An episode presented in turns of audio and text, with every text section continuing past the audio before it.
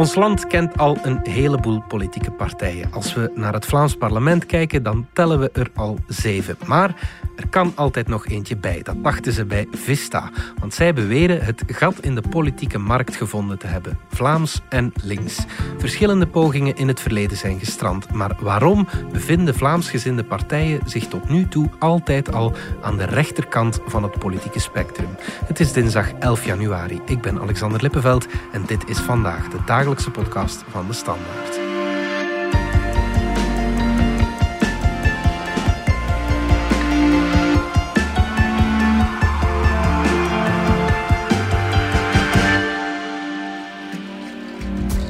Wij willen vooral een alternatief bieden aan de centrumkiezer, denk ik. Maar op economische thema's zullen wij misschien iets meer links aanleunen.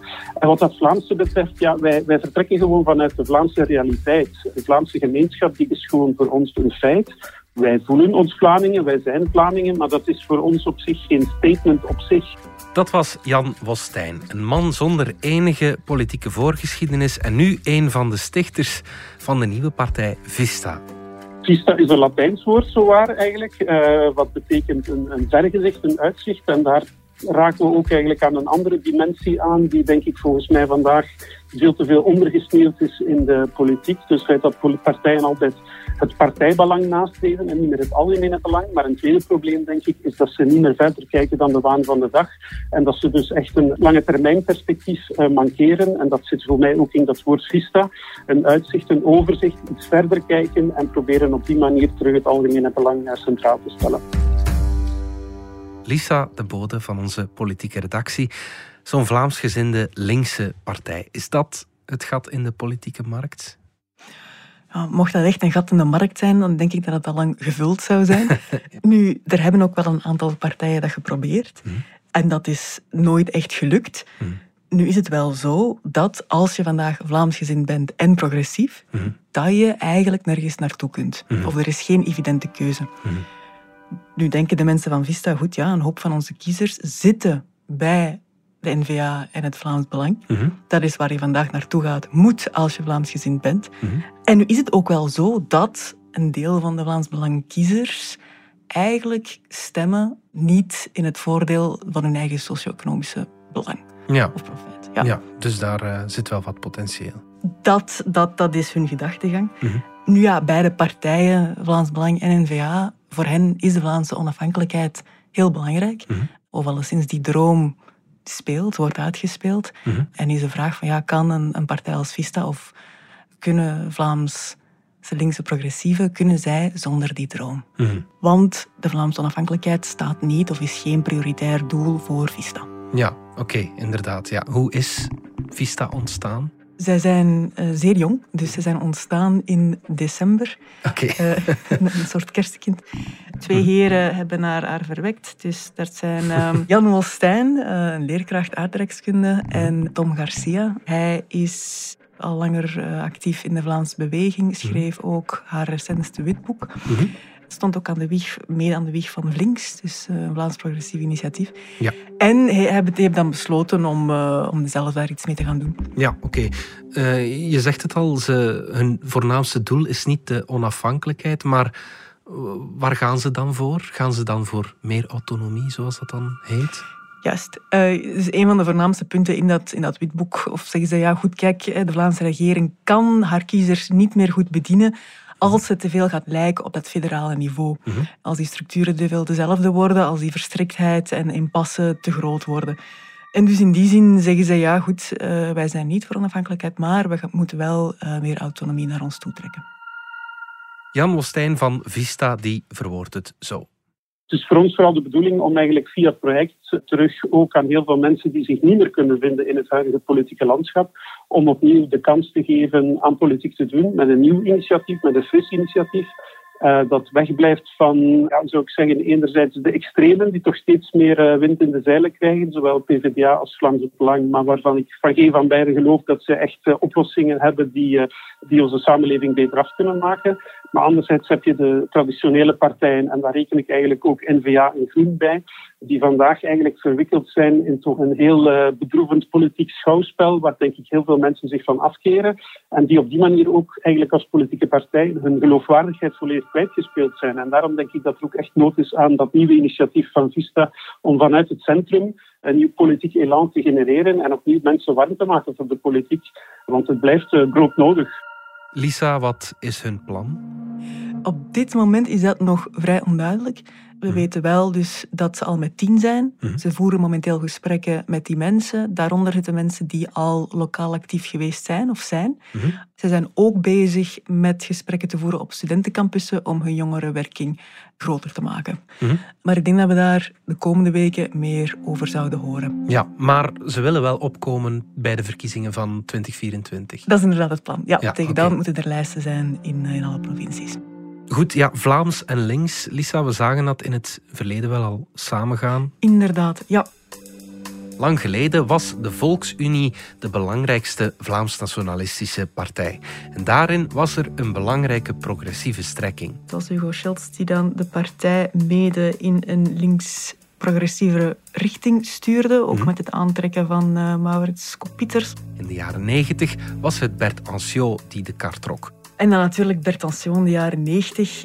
In 1997 startte hij binnen de Volksunie een vernieuwingsbeweging, ID21, met onder meer de latere Open VLD-kopstukken Sven Gats en Vincent van Quickenborne. Maar het waren de laatste dagen van de Volksunie. In 2001 viel de partij uit elkaar met een groep rond Geert Bourgeois enerzijds, de latere NVA, en een groep rond Anciot. Dat leidde tot een nieuwe partij, het linksliberale Spirit. Spirit.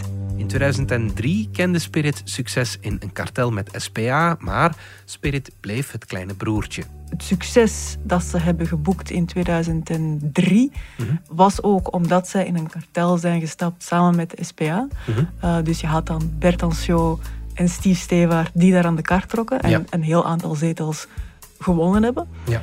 Zo lang heeft het verhaal niet geduurd.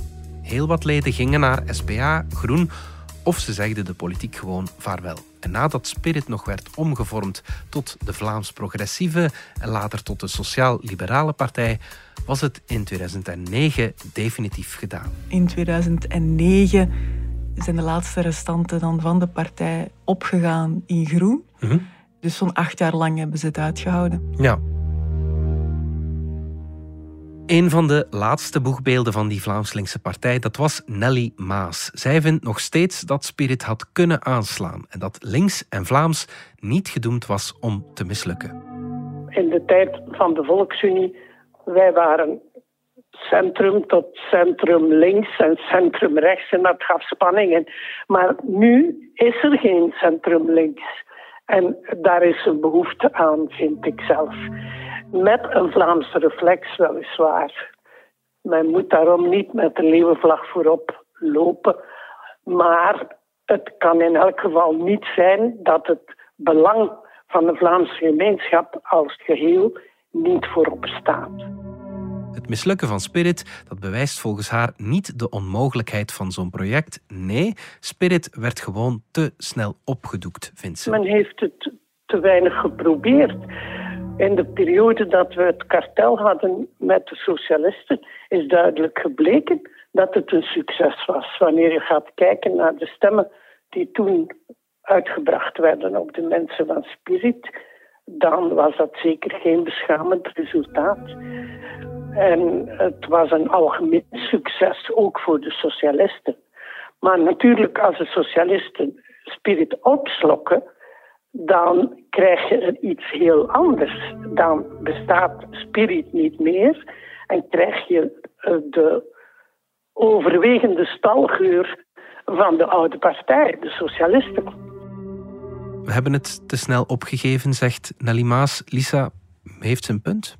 We zijn vrij snel opgeslokt door een grotere partij toen, de SPA. Mhm. Op hetzelfde moment zag je de N-VA die ook in een kartel ging met de CD&V en eigenlijk op een soort ja, ongenoegen toen in de maatschappij wist te kapitaliseren mhm. en, en daar een heel aantal kiezers snel wist te vergaren. Dat is Spirit niet gelukt. Mhm. Ze hebben dat toen eventjes nog geprobeerd op zichzelf staande, ook onder leiding dan van Geert Lambert, onder een nieuwe naam ook. Mhm. Maar opnieuw wisten zij het succes dat ze in 2003 behaalden niet te herhalen. En dus in die zin is dat hetgene ook een klein beetje wat Vista nu beoogt, of zij willen of, of, of gaat proberen, om ook opnieuw op diezelfde onderstroom van ongenoegen en een, een beleid, een coronabeleid ook, dat we nu twee jaar meegemaakt, mhm. ehm, waar heel veel ontevredenen ook uitkomen, om daar opnieuw op die stroom ja, succes te gaan boeken. Hoe komt het eigenlijk dat Vlaamsgezind en rechts zo goed als altijd hand in hand gaan? Mhm. Het is inderdaad heel moeilijk om die twee uit elkaar te trekken. En ik mhm. denk gewoon dat dat in Vlaanderen extra moeilijk is, gegeven gewoon de erfenis na de Eerste Wereldoorlog. Er is gewoon meer ervaring in met die koppeling, met die ideeën. En uh, ik denk dat we daar als, als maatschappij ook nog lang niet uit zijn. Ja, oké. En stemt de Vlaming niet gewoon vaker rechts? Dat is zeker wat we nu zien, ja. Hoeft mhm. dat zo te zijn? Ik denk het niet. Maar dat is wel het historisch en ook wat we nu zien. Mm Hoe zit het in het uh, buitenland? Zijn er daar voorbeelden van nationalistische en linkse partijen? Ja, uh, die bestaan zeker. Het hoeft dus zeker uh, geen onmogelijke combinatie te zijn. Mm. Zoals ik, als je kijkt naar Schotland, mm. de onafhankelijkheidsbeweging die daar bezig is, die is progressief, die is links. Mm. En zeker nu nadat het Verenigd Koninkrijk uit de Europese Unie is gestapt, hebben zij daar nu nog een, een extra incentief om ervoor te zorgen dat zij bepaalde bevoegdheden bij zich kunnen houden of naar zich toe trekken. Dus die koppeling is zeker niet altijd zo vanzelfsprekend. Mhm, mhm. Echt grote namen zijn er nu nog niet, maar denk je dat er in Vlaanderen vandaag actieve politici zijn die in zo'n partij zouden, ja, in dat verhaal zouden willen meestappen? Ik denk eigenlijk gezegd wel. Dat er misschien veel meer um, closeted um, politici zijn die, die wel zo'n overstap zouden overwegen. Mhm. Maar je moet het natuurlijk durven mhm. om mee te stappen in een verhaal dat misschien minder evident is, dat mhm. nog niet zo'n diepe wortels heeft. Dus ja, er, er, zijn natuurlijk een aantal oud-gedienden bij de Volksunie. Mhm. En ook ja, zeker binnen de NVA zijn er uh, mensen die op bepaalde beleidsdomeinen eerder links georiënteerd zijn. Mhm. Denk dan aan Jan Peumans of denk aan, waarom niet, Zual de Meer. Maar die gaat zich niet aan zo'n overstap uh, Dat betwijfel ik ook ten zeerste, ja, dat is juist. Oké. Um, het partijlandschap is al vrij druk bezet, we zeiden het al. Wat moet Vista doen om de kiezer te verleiden, denk je? Wel ja, het zou natuurlijk helpen mochten zij enkele boegbeelden hebben. Mm Dat is natuurlijk altijd, dat is misschien zelfs het belangrijkste. En ook diepe wortels in uh, de progressieve Vlaamse beweging. Mhm. Dat valt nog te bekijken, hoewel dat het geval is. Mm Lijkt alleszins op dit moment niet zo. Mm Voorts denken zij een aantal beleidskeuzes te omarmen die wel degelijk populair zijn, zoals pro-kernenergie, dus mm zij waren tegen die uitstap. Mhm. Zoals het mogelijk invoeren van een vermogensbelasting. Mm zeker belangrijk om het kiezersegment aan te spreken dat zij beogen. Mhm. Dus dat zijn zaken die, die zouden kunnen helpen. Ja. Lisa, denk je dat het verstandig kan zijn om in een kartel te stappen, net zoals Spirit dat gedaan heeft, net zoals NVA dat ook gedaan heeft met CD&V dan? Moet ik even nadenken met wie dat zij in een kartel zouden willen stappen. Mhm. Ik denk, gegeven ook hun eigen instelling van dus achter die proteststem te willen gaan, zich uitspreken tegen het beleid dat gevoerd is de voorbije jaren, dat dat niet verstandig zou zijn. Mhm. Nee, dus ik denk niet dat dat in de kaarten zit. Ja. Dus ze zijn er alle twee van overtuigd dat de, politiek vandaag zo ver verzeild is geraakt in, in de dagjespolitiek, in het eigen profijt, mm. dat samengaan met een andere partij, dus meedoen aan die traditionele partijen, dat dat geen optie is voor hen. Nee. We vroegen het ook aan Jan Wolstijn, alweer een nieuwe partij. Zouden partijen niet veel beter gaan samenwerken met elkaar in plaats van allemaal apart enkele kleine procentjes van de kiezer te winnen? Dat pleidooi voor herverkaveling hoor ik al twintig jaar. Ik stel gewoon vast dat dat niet gebeurt. En de reden waarom dat, dat niet gebeurt, hangt opnieuw samen met die particratie. Als alle partijen zich jaarlijks collectief 72 miljoen euro uitkeren, uh, en daarnaast nog bijna allemaal op dit moment kabinetten hebben, die ook steeds groter worden, ja, dan is het voor, voor om het even wie weinig interessant om dat landschap te gaan herverkavelen. Want men zal dan toch ergens middelen of macht verliezen. Dus ik denk, het is duidelijk gebleken de laatste twintig jaar dat, dat die herverkaveling die zal niet vanzelf komen. Dus ik denk dat wat Vista zeker ook kan doen, is op die manier veel meer druk zetten van onderuit. En misschien dat er wel onder impuls van Vista misschien een herverkabeling van het politieke landschap zal gebeuren. Maar ik denk niet dat het vanzelf zal gebeuren. Denk je dat deze partij een, uh, een kans maakt bij de verkiezingen in 2024? Gegeven de kiesdrempel en gegeven de partijfinanciering en de wetten daaromtrent, staan zij inderdaad voor een hele moeilijke taak mm om die 5% te gaan halen. Daar zijn ze zichzelf ook van bewust. Mm Maar kan het natuurlijk wel zo zijn dat zij op het lokale niveau ja, zeker enkele successen zullen boeken. Ja, het wordt zeker een, eh, een lange en een moeilijke eh, weg. Maar kijk, als in de geschiedenis van de mensheid uh, alleen maar mensen de makkelijke weg gekozen hebben, dan denk ik dat de geschiedenis van de mensheid er ook heel triestiger zou uitzien dan dat ze geworden is. Ik denk, het is een weg met veel obstakels, maar ik geloof echt in, de, in de noodzaak van dit project. Omdat ik gewoon zie hoe alles is vastgeroest en hoe steeds meer mensen zich ook afkeren van de politiek. En ik hoop dat wij op die manier hen kunnen samenbrengen en zo een nieuwe elan politiek Dit was vandaag de dagelijkse podcast van de Standaard. Bedankt voor het luisteren. Ken je trouwens DS Podcast al, de podcast-app van de Standaard? Daar luister je niet alleen naar onze journalistieke reeksen, je krijgt ook elke week een eigenhandige selectie van de beste nieuwe podcasts op de markt. Alle credits van de podcast die je net hoorde vind je op standaard.be-podcast. Reageren kan via podcast.standaard.be. Morgen zijn we opnieuw.